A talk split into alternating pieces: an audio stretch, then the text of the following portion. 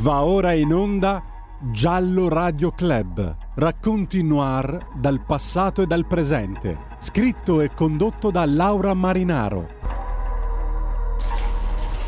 Anna Maria, lei da quaranta giorni sotto i riflettori, eppure invece di essere la vittima, come in effetti è, sembra che si debba solo difendere. Come si sente in questo ruolo? Mi sento, mi sento male, perché comunque abbiamo avuto una perdita gravissima nella nostra famiglia. Abbiamo perso il nostro piccolo Samuele. E vorrei pensare a lui con serenità, ma tutto quello che mi sta circondando adesso me lo impedisce in parte. Lei sa che nei prossimi giorni dalla procura di Ostia potrebbe arrivare un ordine di custodia cautelare per lei. Che cosa prova pensando a questo? Se così sarà, ma non, non posso crederci, perché se solo penso a tutti gli abitanti di Cogne, a cui io sono molto affezionata, mi sono legata molto, che sono in pericolo loro, perché l'assassino è in giro, non sono io. Lo sguardo di Anna Maria. Buongiorno amici di Giallo Radio Club, l'avete riconosciuta immagino, la donna che avete sentito e che avete potuto vedere nel video è Anna Maria Franzoni, oggi una mamma di cinquantadue anni che gestisce un agriturismo di famiglia a Montecuto Vallese, una frazione di seicento abitanti nel comune di San Benedetto Val di Sambro in provincia di Bologna, e ha due figli di ventotto e diciannove anni, uno si chiama Davide e l'altro Gioele. Il terzo, Samuele, che oggi avrebbe avuto ventiquattro anni, fu ucciso da lei, secondo uh, tutti i processi che, che ha sostenuto, uh, nella mattina del trenta gennaio duemiladue, quando aveva tre anni. Ne parliamo oggi insieme all'amico e collega che ormai conoscete, un nostro affezionato, Uh, Gabriele Moroni, che fu inviato del giorno ai tempi e quindi andò a seguire la storia proprio a Cogne. Buongiorno Gabriele. Buongiorno Laura e buongiorno a chi ci segue e ben trovati. Ti disturbo sempre per uh, uh, come, come memoria storica, ma più che memoria storica proprio ecco, eh, non sul campo, sul campo. All'aggettivo storica. No, storica nel senso che comunque io non c'ero eh, e tu c'eri, quindi per certo, quello. Certo, eh. Lo prendo per un complimento qual è. Assolutamente sì. Allora, ricordiamo un attimo i fatti velocemente, quindi erano le otto e ventotto del trenta gennaio duemiladue quando Anna Maria Franzoni eh, chiama il centodiciotto per chiedere soccorsi perché suo figlio Samuele dice è nel letto e vomita sangue, eh, dice sono molto spaventata, non so cosa sia successo. Immediatamente ovviamente scatta l'allarme, ma eh, già subito quando i sanitari arrivano sul posto capiscono che c'era qualcosa di strano e poi dopo arriveranno i carabinieri. Insomma, Samuele in realtà era stato colpito diciassette volte eh, sul cranio con un oggetto, dicono appuntito, probabilmente una roncola, comunque un oggetto che non è mai stato eh, ritrovato nel lettone dei suoi. La mamma racconta che era uscita per andare a portare il figlio Davide a, uh, al pulmino che l'avrebbe portato poi a scuola. Siamo nella frazione di Montroz di Cogne, eh, quindi una bellissima valle di Cogne del Gran Paradiso, eh, e dice appunto di averlo lasciato solo per qualche minuto, poi dopo quando è tornata ha trovato quello che ha trovato. In realtà poi dopo insomma la sua versione non convince, non ci sono segni di effrazione, nessuno l'ha vista, eh, nessuno ha visto qualcun altro che non fosse lei, eh, anche se poi dopo lei, come vedremo, ricorderemo con Gabriele insomma la vicenda processuale, ehm, accuserà anche dei vicini di casa e poi verrà anche ehm, implicata insomma in un processo per calunnia. Eh, comunque arrivano i carabinieri, Neri, poi il R I S, l'allora generale eh, Luciano Garofano, eh, e per la prima volta proprio in questo caso sono determinanti nel stabilire insomma la responsabilità eh, lo studio delle tracce di sangue, la cosiddetta eh, bloodstain pattern analysis, che oggi si utilizza un po' di più ma che allora veramente era la prima volta che veniva utilizzata ehm, in Italia, e vabbè il D N A eh, eccetera eccetera. Ma mh, torniamo un attimo proprio ai primi momenti. Cosa ricordi appunto dei primi momenti? Come, come mh, cosa ricordi insomma tu che eri lì? Ecco. Sì, beh, i primi momenti sono ricordi banali. Sì, l'altra sì. volta che sono stato tuo ospite sì, ho ricordato sì. parlando del caso di Garlasco, l'afa di quel giorno di agosto, e qui faceva freddo, grosse come elicotteri e aggressive come tigre. E beh, primi, i primi ricordi di Montroz sono, sono ricordi banali, il freddo, sì. eh, la neve, ecco il contrasto stridente fra l'efferatezza che si intuì immediatamente uh-huh. della storia e, e il suo scenario, questo scenario idillico, idilliaco nella, sì. nel Gran Paradiso, come ricordavi, come ricordavi tu. Una sensazione personale, se posso sì, confessarla a distanza sì. di tanti tanti anni, fu quella, come dire, della mia eh, non adesione alla vicenda, ecco. mm. Io credo di aver seguito tanti casi di cronaca, alcuni sono state mm-hmm. autentiche epopee criminali, e più di una l'abbiamo anche seguita assieme. Sì. Eh, e continua. Laura no, Marinaro è un'inviata di cronaca. E continua ancora, e continua ancora. Appunto all'inclita ricordiamo anche eh. che sei una, una cronista di prima linea. E alcune di queste vicende mi hanno coinvolto, direi stimolato professionalmente, sì. cioè stimolato a, da, a, dare, a dare il meglio, a dare tutto il possibile.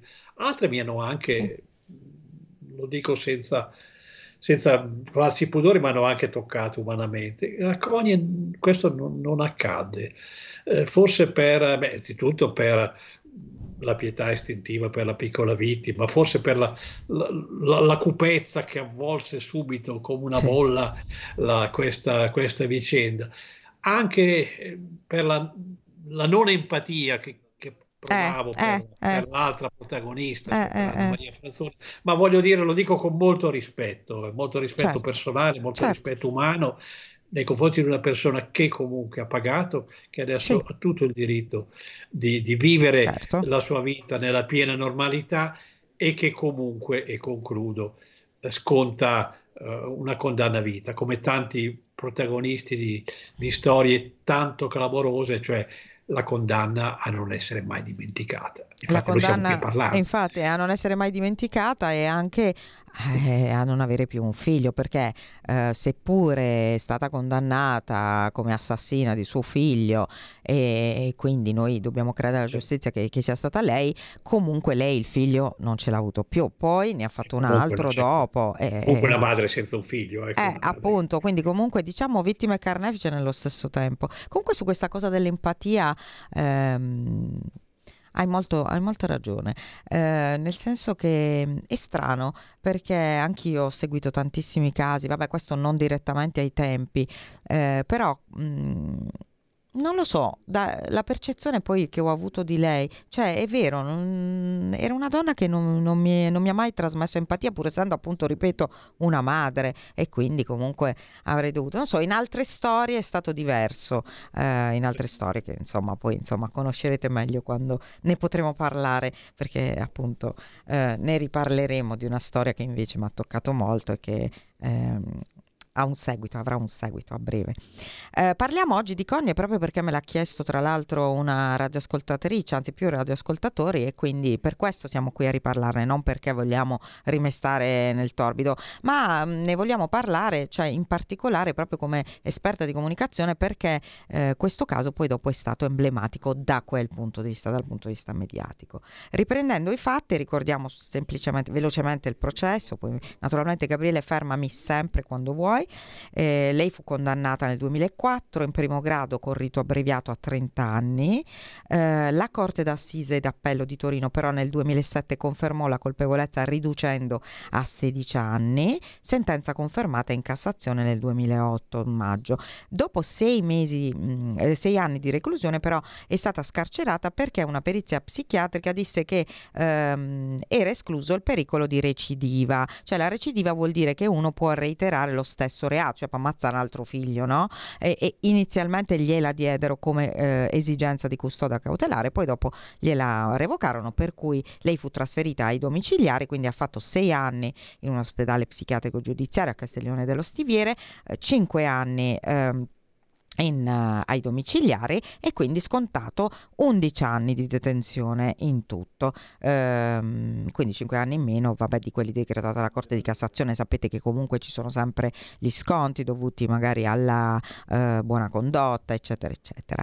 Oggi mh, poi dopo i, loro due mh, il marito ecco il marito è rimasto, Stefano Lorenzi è sempre rimasto accanto a lei e um, ha seguito anche quel suo desiderio, quel desiderio che lei espresse assurdamente eh, nel momento dopo del, dell'omicidio, cioè di fare un altro figlio. Infatti hanno un altro figlio che adesso ha diciannove anni, sono stati anche fotografati mentre fanno la spesa, forse stanno scorrendo delle immagini e si vede.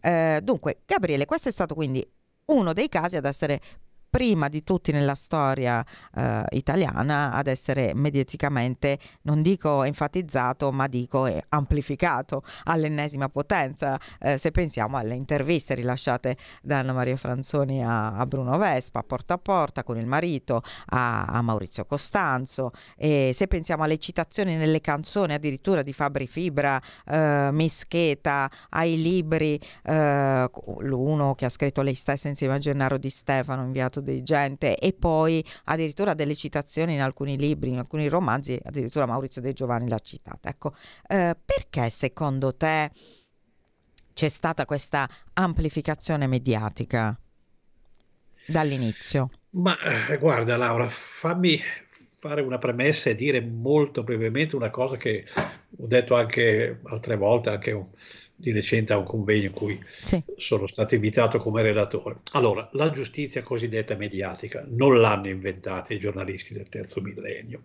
No. Pensiamo, ecco, non vorrei andare troppo indietro, ma ecco, pensiamo nell'Italia immediatamente unità, unitaria e unita alle foto dei briganti e delle brigantesse eh, giustiziati dai bersaglieri. Pensiamo alle immagini di Enzo Tortora ammanettato, esibito certo. come un trofeo. Certo, ai tempi dei briganti contro Mone non esistevano televisioni eh sì. e al tempo dell'arresto di Enzo Tortora eh, il mezzo televisivo non era ancora così ampio, così invasivo, non esistevano i social, però una... una tendenza italiana, forse non solo italiana, alla italiano, giustizia sì. eh, mediatica, giustizia spettacolo, chiamiamola, la giustizia pubblica la chiamerei, c'è sempre stata.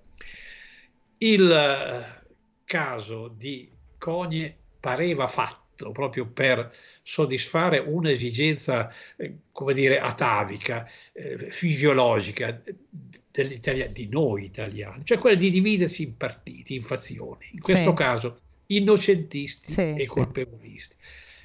Cogne però fece fare all'opinione pubblica un, un, un salto in più, mm. cioè trasformò molti italiani in investigatori. Questo certo come, come conseguenza, sì. beh, conseguenza di, di, di ciò che è fisiologico della nostra natura, ma anche come conseguenza diretta o mediata dell'amplificazione televisiva, i famosi plastici del villino di Montroz, ce uh... li ricordiamo tutti. Cioè, io ho, il ho un primo ricordo. Plastico fu quello, poi dopo da quello arrivarono gli altri, cioè quello di Sarascazzi, una cascata, però il primo fu quello. Io ho un sì. ricordo anche abbastanza sgradevole di, di conoscenti, sì. di, di baristi che di negozianti che mi chiedevano e mi dicevano: ma ecco il salto di qualità, secondo me, non mi chiedevano com'è andata, dicevano secondo me è andata così. Ah, ecco, si erano fatti un'idea. C'erano i colpevolisti, credo in maggioranza, ma questo non importa per i nostri, c'erano, e c'erano gli innocenti. Ecco dove eh, la vicenda di Cogne ha, ha, ha, ha fatto fare un, un salto, diciamo, alla cultura popolare, cioè non solo il desiderio di esprimere opinione, ma anche il desiderio di, di sapere e, tra virgolette, tra tante virgolette, anche quello di investigare, di trasformarsi sì. in ricercatori della verità. Sì, sì, poi questa cosa del... Allora, secondo me anche furono due elementi. Uno, lei, cioè assolutamente lei. Eh, lei in primo piano, l'abbiamo vista, che poi chiede, ho pianto troppo?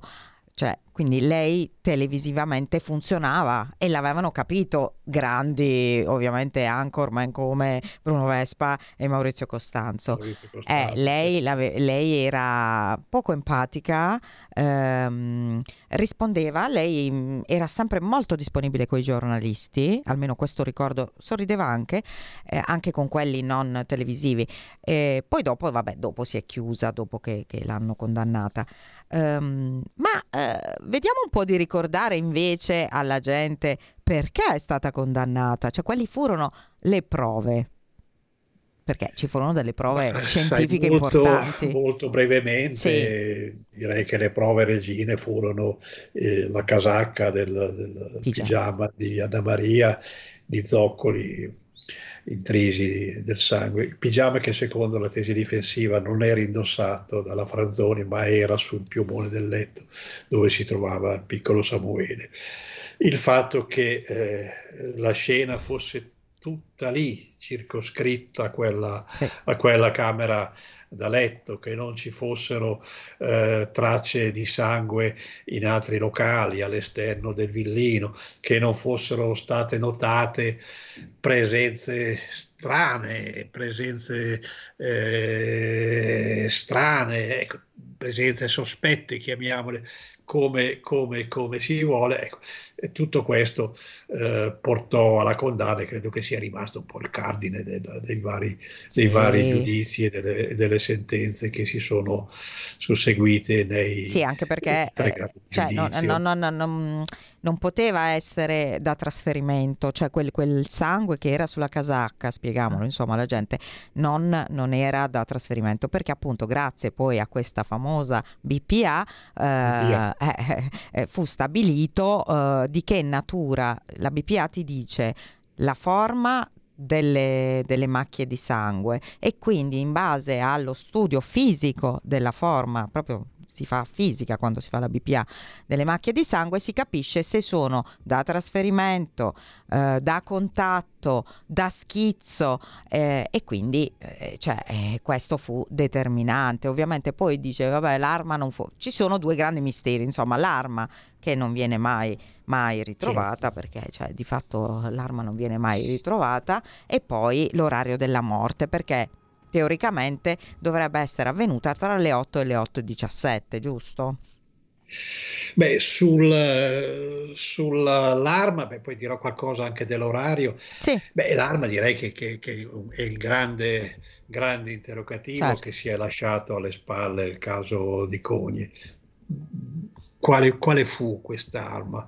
Dove è finita? Sulla corrispondenza della terribile lesione su... su Samuele vennero trovate delle microtracce di rame, questo fece pensare mm. a, a un mestolo, a, una, una a un utensile sì. da cucina, ma eh, per quanto si indagò nella casa non mancavano, non mancavano utensili della cucina, non mancavano eh, più genericamente eh, oggetti, nella... quindi dove è finito e, e come ha fatto? A farlo colpì, sparire eh, a farlo sparire eh. e dove eh. e con quali tempi, ecco questo è il grande interrogativo che è rimasto. Sì, sì. Per quanto riguarda gli orari, ecco, mi aiuto con qualche ritaglio dell'epoca, certo. mi perdonerete, ma beh, ci mancherebbe, ne avrai eh, tantissimi, anzi se vuoi mostrarli. La dottoressa Satrani, che sì. viene chiamata, e il medico eh, a bordo del soccorso sostengono di essere arrivati e di avere trovato eh, il piccolo ancora vivo, in condizioni certamente sì. molto critiche, ancora vivo. Eh, ma Francesco Viglino, il medico legale che eseguì eh, l'autopsia, eh, fu, fu molto chiaro. Eh, il bimbo al momento dei soccorsi aveva già smesso di vivere, quindi chi aveva ragione? Eh, il verdetto di Viglino sposterebbe mm. le lancette dell'ora dell'omicidio di, indietro di quanto? dieci minuti? Mm-hmm. dodici? Quindi dalle otto e ventisette ipotizziamo alle otto e diciassette. Mm. Eh, potrebbe rimettere in gioco la posizione di, di Anna Maria Franzoni, che a quell'ora, lo dicono alcune testimonianze, era alla fermata del pulmino, sì, ad accompagnare eh, l'altro figlio, ovvero sì, Davide. Però a questo punto dovremmo anche pensare a un estraneo che in quegli otto minuti entra in casa, eh, indossa il pigiama, colpisce... Sì, colpisce Emanuele e se ne va senza lasciare nessuna traccia ematica, nessuna traccia biologica di sé. E beh, uno scenario no, veramente difficile, difficile. Eh, ipotizzabile, ma, ma difficile da, da, da sì, concretizzare. Peraltro, voglio dire, è molto difficile che uno possa davvero sapere i minuti esatti in cui ha visto la Franzoni davanti alla fermata dell'autobus, cioè magari Uh, c'è uno scarto di due o tre minuti, e assicuro a tutti i nostri radioascoltatori, ma l'abbiamo visto anche in tanti altri casi di cui abbiamo parlato, bastano davvero pochissimi minuti anche per fare per fare anche di peggio. Sì. Beh, certo. Purtroppo. Poi, sai, ci sono mm. una, la, l'abitudine, la ripetitività di certi gesti a volte può far confondere una giornata con infatti, un'altra, infatti, il giorno prima e il giorno infatti, dopo. È molto difficile vagliare le testimonianze sempre durante i processi, molto molto difficile. Comunque sta di fatto che Eh, diciamo ehm, inizialmente Anna Maria Franzoni viene difesa da un principe del foro che allora era professore all'università Federico, Carlo Federico Grosso, ma che a un certo punto Carlo Federico Grosso molla la difesa. Anche questo, diciamo, questa fase secondo me ha anche acceso mediaticamente l'interesse. Da Federico Grosso si passa a Carlo Taormina, che in quel momento era eh, uno degli avvocati più di grido, se, po- se possiamo dire, e infatti eh, ne succedono di tutti i colori, no? Anche proprio durante il processo. Qual è, qual è la tesi che, eh, che lui sostiene, e, e poi dopo vedremo cosa succede dopo con Taormina. Beh, vai avanti tu perché sei bravissima. Eh, Stai, no, no. Tutto, tutto. Dimmi un po' di Taormina, dai, dai, dai, dai, tu lo conosci. Eh, eh. Una strategia d'attacco. Eh. Uh, sì, anche sì, voi come cronisti, eh, no? Disse che era, era stata molto... trovata una, la, la, l'impronta del vero assassino, sì, sì. Poi si passò uh, ad accusare un, un vicino che sì. so, per motivi di cose di sgarbo. Ecco, sui vicini fammi dire una cosa, sì, sì. Che, eh, io sono stato le ultime due volte a, uh, a Cogne dopo l'appello e dopo la Cassazione. Mm. Dopo l'appello c'era ancora gente disposta a parlare. Mm. Dopo la Cassazione, dunque, i vicini si erano dati, mm. ma c'era proprio, a parte il gentilissimo sindaco di, allo- di allora, che non sindacò mai al di là, ma c'era proprio da parte della comunità la chiusura. Io ricordo un negoziante del posto che era, era una specie di grillo parlante, non c'entrava niente con la storia, certo. Però era quello che la conosceva, battuta, conosceva tutto. La, la, la, la, la sì. Anche lui si era chiuso. Ecco, dopo la Cassazione, immaginiamo la, la, i vicini coinvolti, ma soprattutto la, c'era da parte della comunità di Cogne il rifiuto, proprio la, la, l'accantonamento di questa vicenda. Ecco, mi, mi interessa, dopo la pubblicità riprendiamo questo discorso proprio della comunità di Cogne, che lei stessa, avete sentito all'inizio, ha tirato in ballo, eh, la stessa Anna Maria. Ritorniamo tra pochissimi minuti, state con noi. Stai ascoltando Radio Libertà, la tua voce libera, senza filtri né censure, la tua radio.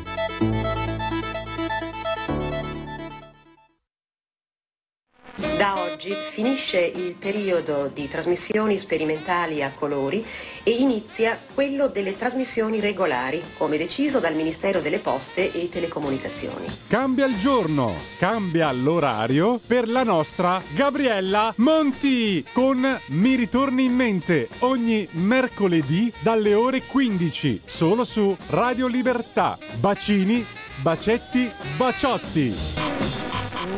buonasera signorina, kiss me goodnight.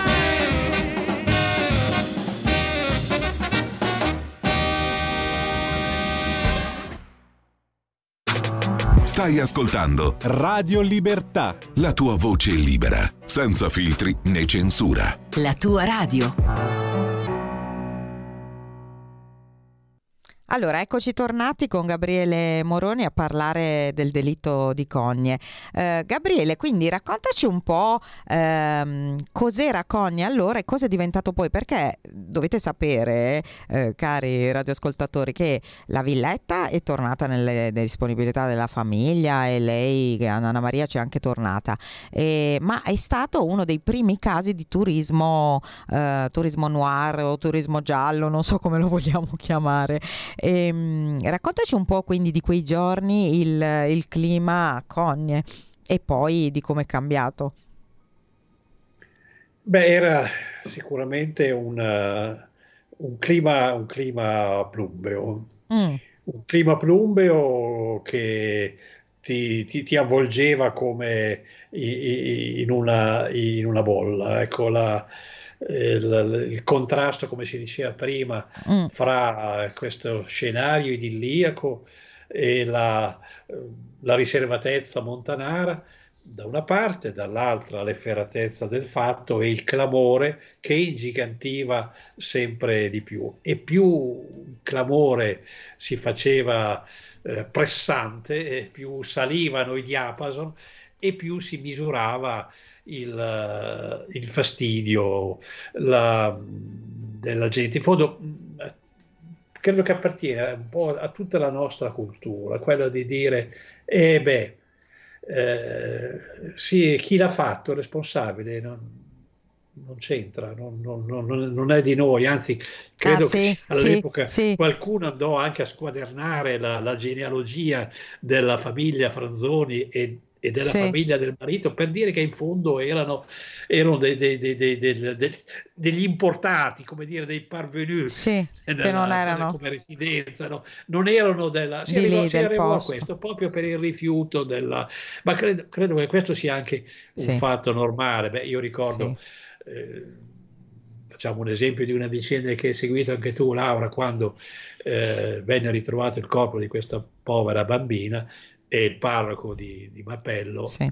Don Corino Scotti, disse sì. alla messa vespertina: l'assassino fra noi. Sì, se mi ricordo bene. Molto coraggio, devo dire. Eh? Sì. Molto coraggio. E aveva ragione. Proprio perché si scontrava col rifiuto sì. comprensibile, naturale, credo di qualunque comunità, sì. di considerare il responsabile, vero, presunto, che sia un corpo estraneo, no? Mm-mm. E poi il, il, il turismo, sì. il turismo culturale, che credo sia andato avanti ancora, ancora per ma io anni. Credo io ancora stato... adesso chi va a Cogne sono... dice vabbè, fammi andare a fare un salto. Io sono stato a Cogne eh, eh.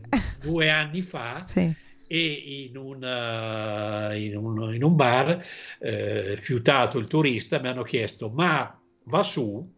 Su, volevo dire va a Montroz, sì. dico no, non ho interesse ad andare, anche perché ci ho passato alcuni giorni di, della mia vita e a, rive- a rivivere e a, e a riverdire. Però ecco, per dire come poi turismo l'abbiamo visto, turismo anche l'abbiamo visto, vissuto tante volte, adesso sì, si sì. ritorna a parlare della della strage eh, sì. di Erba in attesa della richiesta di revisione della sì, sì. difesa. Beh, io ricordo quella la, la, la domenica successiva, quindi erano passati eh, sei giorni esatti da quell'undici duemilasei, la corte di via Diaz letteralmente invasa sì, di sì. persone, sì, sì. comprese coppie con eh, il bambino in carrozzina. Sì, sì. Quindi, sì, sì, ma anche, eh, anche il famoso Ligure, campo di Chignolo visto, sì. visto e vissuto in, sì. in tante occasioni, cioè il richiamo il richiamo del, del, del, del, del, del il richiamo del reato più ancora che del, del reato sì, sì, sì, sì, più che della, poi, della responsabile. Senti,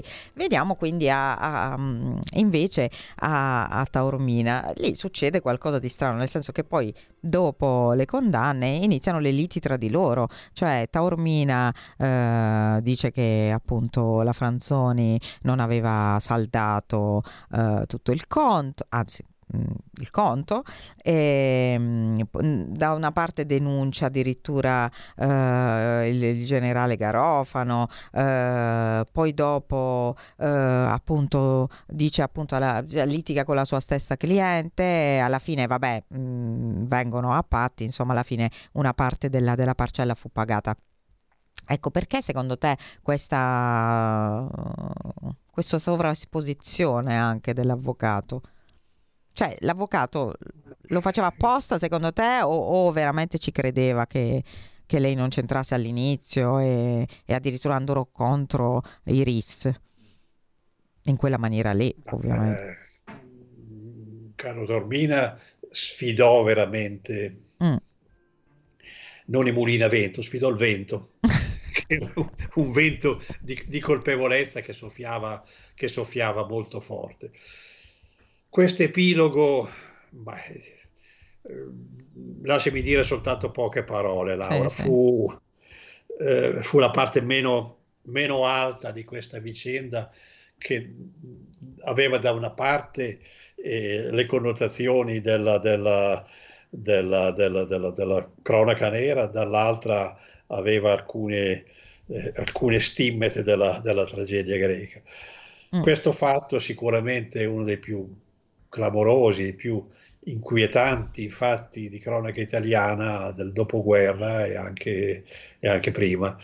Terminò, alla, finì, finì allagato in un mare di, di carte bollate, di risarcimenti, sì. di compensi professionali, di I V A, di interesse, eh, di cassa, eh, previdenza, avvocato. Credo, avvocati, credo che si sia conclusa nel febbraio del duemiladiciassette sì. con una sentenza Del, del, di un giudice del Tribunale Civile di, di Bologna. Sì, sì, sì. Ma invece ehm, una, le domande che, adesso anticipo le domande che ci avevano fatto, insomma, anche quando ci hanno chiesto di trattare questo caso, sono sempre le stesse. E le domande che mi sono sempre sentita fare io anche in questi anni, per cui ieri un po' mi sono letta, ho trovato in rete anche le, le perizie psichiatriche. Eh, le domande sono due. Uno, ma lei ha rimosso? Due, vabbè, sappiamo scientificamente cosa è successo, cioè nel senso cosa dice il perito, però l'altra domanda è: ma il marito come ha fatto a perdonarla, a addirittura a farci un altro figlio, a restare insieme a lei? Tu che idea ti sei fatto della prima domanda, cioè ma lei ha rimosso?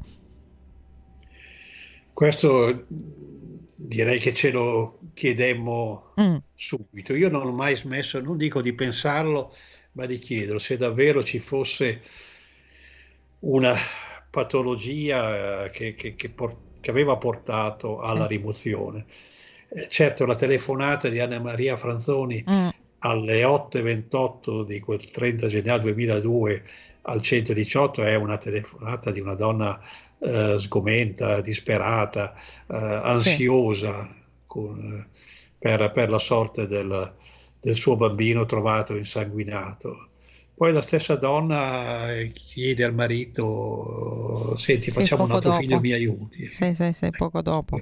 Tutto questo è davvero, e credo che alcuni sicuramente più esperti di me eh, non abbiano mai smesso di pensare, o quantomeno di credersi, se da, davvero c'era stato questo meccanismo di rimozione. Ma questo le perizie non ce l'hanno detto, no, e credo che non ce lo dirà eh, non ce lo dirà mai nessuno. Sì, sì, nella perizia vorrei ricordare che fu stabilito che assolutamente Anna Maria Franzoni era stata capace di intendere e di volere al momento del fatto, che seppure in passato aveva ehm, sofferto di disturbi eh, psicotici ma momentanei, e avrebbe potuto avere appunto questa dissociazione psicotica in quel momento, nel momento del, del delitto, però dopo assolutamente non ha avuto nessuna rimozione. Questo fu scritto e stabilito, e, e quindi a quel punto, se non ha avuto nessuna rimozione, eh, viene da, davvero da chiedersi, t- c'è tanta gente se l'è chiesta in questi anni, ma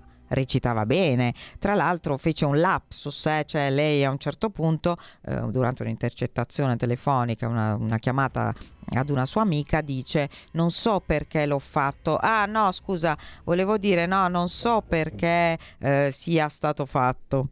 E quindi anche quello, insomma, eh, probabilmente insomma questa, questa sua boh, mancanza di empatia sì. fa anche pensare a, a, non so, a, ad una recita. Boh, io ci ho pensato. Non Beh, so. era, era inevitabile pensare, era inevitabile pensarlo. Credo che si continui a pensarlo, però vorrei integrare quello che dicevi tu sì. con poche righe della motivazione della ah, bravo, bravo. sentenza eh, d'appello. Eh, quando la Corte scrive di sé, la Corte non può tenere conto del fatto che Anna Maria Franzoni ha sofferto di un reale disturbo che rientra nel novero delle patologie clinicamente riconosciute, degne anche di trattamento terapeutico, ma che nel sistema giuridico penale vigente non costituisce di per sé stessa infermità incapacità. che sì. causa vizia di mente. Quindi ammesso sì. il disturbo, ma sì. non il vizio di sì, mente. Sì, sì. Ma infatti è quello che poi la gente un po' non capisce mai, eh, che bisogna un po' spiegare. È diverso la mh, patologia, è diversa la ex articolo novantadue del codice di procedura penale, capacità di intendere, di volere, di stare in giudizio, e lei era, è stata riconosciuta assolutamente capace di stare in giudizio. Questo lo dico anche per altri casi, tra l'altro, di cui abbiamo parlato, per altri casi che stiamo trattando, come per esempio il delitto Zigliani, le figlie, giusto Gabriele, eravamo in aula, hanno chiesto anche loro eh, questa perizia psichiatrica, gliela faranno, eh, ma la perizia psichiatrica alla fine deve dire se sono capaci o no di stare in giudizio, non tanto se sono fuori di testa o erano fuori di testa, se la patologia è invalidante o no, ecco, ecco questo, poi... poi quando è invalidante, quando viene riconosciuto invalidante, come nel caso di, che ne so, Mattia Del Zotto, quello che ha, ha avvelenato tutta la famiglia col taglio, o eh, potrebbe essere di questo qui che ha ucciso questa povera dottoressa. In quel caso eh, vengono trasferiti in strutture eh, adesso gli O P G non ci sono più, comunque queste R E M S, d- delle strutture eh, psichiatriche che dovrebbero essere di cura, poi vabbè. Insomma, lasciamo perdere, un giorno magari parleremo di questo, perché poi sono poche in Italia, non bastano mai, e quindi eh, magari poi restano a casa e ricominciano a fare quello che facevano. Vabbè, non è il caso di Anna Maria Franzoni, che comunque poi si è ricostruita una vita, adesso ha i figli grandi, e, e, è stata anche noi di giallo, tra l'altro uh, l'avevamo beccata quando, quando era andata nella villetta, quando era tornata nella villetta. Anche lì ovviamente tutto da, da, da, da capire, come uno possa ritornare in un luogo dove è successa una cosa del genere, però insomma è successo anche tante altre volte, giusto? Beh sì, pensiamo al padre di, di Erika Denardo, infatti, che ha riverniciato il villino di Novi Ligure con l'aiuto della sorella ed è tornato ad, ad abitare. Beh, ma quella è la sua casa. E, eh certo. e, me lo Anche chiedo, Garlasco, la, la mamma di, di Chiara. Erika eh. la sua famiglia, sì. ciò che resta della sua famiglia, per cui certo. io, come padre, lo capisco. Ma sì, infatti, infatti è la stessa, la stessa risposta che si potrebbe dare per Stefano Lorenzi. Ecco, tu l'hai conosciuto Stefano Lorenzi, Com- che tipo ti è sembrato all'inizio? Cioè, che tipo era? Ma eh, contatti con la famiglia sono sta- sempre stati molto, molto distanti. Mi ha colpito sicuramente l'assoluta eh, vicinanza, almeno all'esterno, ma credo che rispondesse a un certo. reale sentimento di Stefano Lorenzi nei confronti della, moglie. della, della sua compagna, della, della moglie, ma dell'intera famiglia, che fece e ha continuato a fare quadrato attorno ad, ad Anna Maria. Una famiglia, un marito e una famiglia li definirei devoti, ecco, se non è un termine eccessivo. Eh beh, eh, infatti così, poi dopo addirittura quando furono, eh, durante un'intervista, mi sembra proprio che eh, loro dissero no, noi ci amiamo e... Certo, in fondo anche eh. questo, questo ultimo figlio insomma, è eh certo. stato un atto di amore, come dovrebbero essere tutti i figli nati, nati dall'amore. Certo, cosa, cosa potrebbe essere scattato secondo te in quel momento? Nel momento sì. dell'omicidio. Otto... Eh. Cioè perché? E ogni volta che mi fai queste domande, perché tu sei diabolica. No, dai. E purtroppo cerco di ricomporre la sfera di cristallo che mi è caduta, ma sia l'emisfero che riguarda il futuro che quello che riguarda il passato eh, sono impossibili da riparare. Ecco, ma è la risposta. Non ti ho risposto, ma perché non ho certo, risposto? Certo, se certo. l'avessi, sarei felice di dartene, di darle certo. a chi ha avuto la pazienza di ascoltarci. Mm, mm, mm. Ma secondo te oggi Anna Maria Franzoni accetterebbe di magari rincontrarti? Ma non ci incontrammo allora, non, non credo che avrebbe motivo, motivo. Io la incontrerei certamente eh, sì, pure come giornalista, ma eh, anche certo. come persona, perché mi piacerebbe cercare di cogliere, innanzitutto di raccontare la sua vita attuale e cercare di capire quale capire o di carpire quali sono oggi i suoi pensieri, ma credo che sia una missione eh, sì. impossibile. Sì, infatti, perché appunto, come dicevo prima, mentre inizialmente sembrava così tanto propensa, no? a, a donarsi, a farsi intervistare, alla mediaticità, soprattutto in televisione, poi dopo a un certo punto si chiude completamente, come si chiude tutta la comunità, giusto? Perché poi inizialmente un po' qualcosa la dicevano, poi dopo non hanno detto più niente. Eh, perché secondo te lei era così incline all'inizio? Cioè credeva di poter utilizzare per la sua difesa davvero la televisione, oppure... Beh, sì, eh, credo che quello rientrasse comunque in una strategia di immagine, in una strategia eh, difensiva. Poi ci furono eh, delle, delle cadute. Tu prima ricordavi quella battuta certamente non felice, no. Ho pianto troppo. Mm. E in effetti delle opinioni che raccoglievo all'epoca dopo ogni sortita televisiva, più, più di uno delle persone che mi trovavo a intervistare o semplicemente con cui conversavo mi faceva notare questo, questo eccesso di pianto. Mm. E c'era invece chi, chi lo considerava, e questo dobbiamo dirlo per, per obiettività, e veramente lo considerava invece il, pa, il pianto di, di una, una, una mamma, una mamma eh, disperata, affranta. Certo ci fu, non fu un atteggiamento modulato, perché ci fu questa sovraesposizione e poi questa cesura netta. Ecco, infatti. infatti. E la scelta del silenzio, motivata da cosa? Non lo so, forse era ritenuta controproducente eh, la, sì. la strategia mediatica, erano venute le sentenze che quindi consigliavano una prudenza, una linea di prudenza, di riservo. Io credo piuttosto a questa seconda spie- spiegazione, anche se non, non escluderei di massima la prima. Eh. eh sì, invece l'ultima domanda che ti volevo fare era su dov'è sepolto Samuele? Dunque, dove è sepolto Samuele non lo so. Eh. Nessuno lo sa. Non lo so. Lo non sai. lo so. Nessuno lo sa. E, cre- e lasciami aggiungere eh. che non lo so perché non ho mai tenuto a saperlo. Ma infatti, ma sapete che nessuno lo sa, perché in realtà Samuele è sepolto in quella villetta. Nei nostri, nel nostro immaginario, purtroppo. Assolutamente. È e sepolto. Credo che sia... è sepolta in quella villetta e...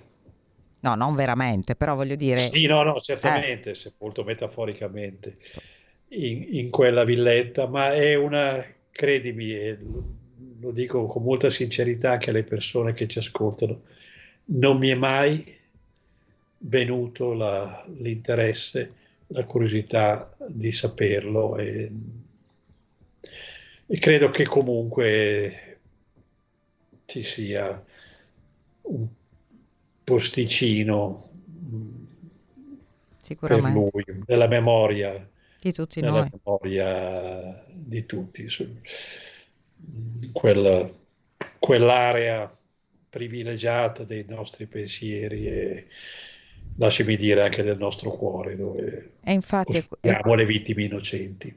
E infatti è quello, e su questo infatti vorrei chiudere, perché in questo caso in particolare, più di altri forse, si è sempre parlato del carnefice, ma pochissimo della vittima. È vero, era un bambino purtroppo di tre anni, sì. Però purtroppo, davvero Laura, poco è, il focus è, è vero, su di lui. È vero, e credo che anche noi, eh. come, come giornalisti e operatori che dovrebbero fare informazioni, dovremmo ogni tanto ripensare a, a da dove si è partiti. E infatti. Le vicende che stiamo seguendo, dalla, dalla vittima. Questo vale per uh, le vittime di Novi Ligure, vale per Iara, vale per Chiara Poggi, vale per e vale Samuele. Anche per le vittime della strage di Erba, di cui ho fatto un post, non so se vale, volete andarvelo a vedere, ricordando sempre chi sono persone, le vittime. Eh. Alle quattro persone, quattro, cinque, perché uno è, un po- eh, è anche un bambino. E... Sì. È giusto, facciamo tutti noi, noi giornalisti una, una riflessione, che sì. Certo siamo travolti poi dalle indagini, eh, dagli esiti processuali, dalle udienze, attese la sentenza, però dovremmo tutti fare un piccolo sforzo per ricordarci delle vittime e delle altre vittime, cioè le, le famiglie delle vittime. Sì, in questo caso vabbè, insomma, coincidevano, però... Eh...